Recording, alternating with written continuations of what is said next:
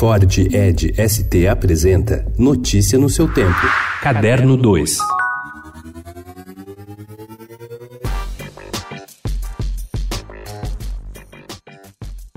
O escritor francês Eric Vuillard acredita que a Segunda Guerra Mundial será ainda durante anos uma fonte de investigação sobre a natureza humana. Partindo desse raciocínio, escreveu A Ordem do Dia, que ganha agora a versão nacional pela Tusquets, selo da editora Planeta. O livro se concentra nos bastidores de dois momentos fundamentais pré-guerra: o apoio dado pelos maiores industriais da Alemanha da época a Hitler, em 1933, e a anexação da Áustria ao Reich, em 1938, antecipando a invasão da Polônia no ano seguinte, o que é considerado historicamente como o fato que detonou a guerra.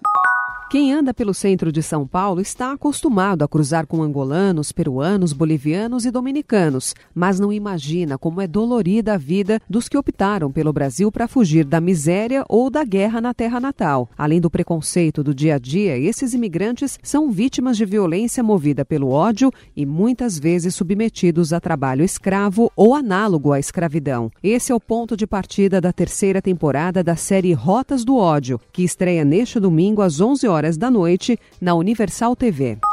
Guardadas durante quase 90 anos, seis cartas redigidas pelo pintor modernista de Cavalcante para o imortal da Academia Brasileira de Letras ao seu amoroso Lima, o Tristão de Ataíde, acabam de ser descobertas. A correspondência, datada do início dos anos 1940, prova que os interlocutores eram parceiros no debate religioso que culminou com a conversão de de Cavalcante. Os textos escritos por Amoroso Lima para de Cavalcante, infelizmente, se perderam. Testemunhas desse diálogo, as seis cartas inéditas serão apresentadas em agosto pelo pesquisador Leandro Rodrigues na Jornada Tristão de Ataíde, a ser realizada em São Paulo no dia 22 e em Campinas, dia 24.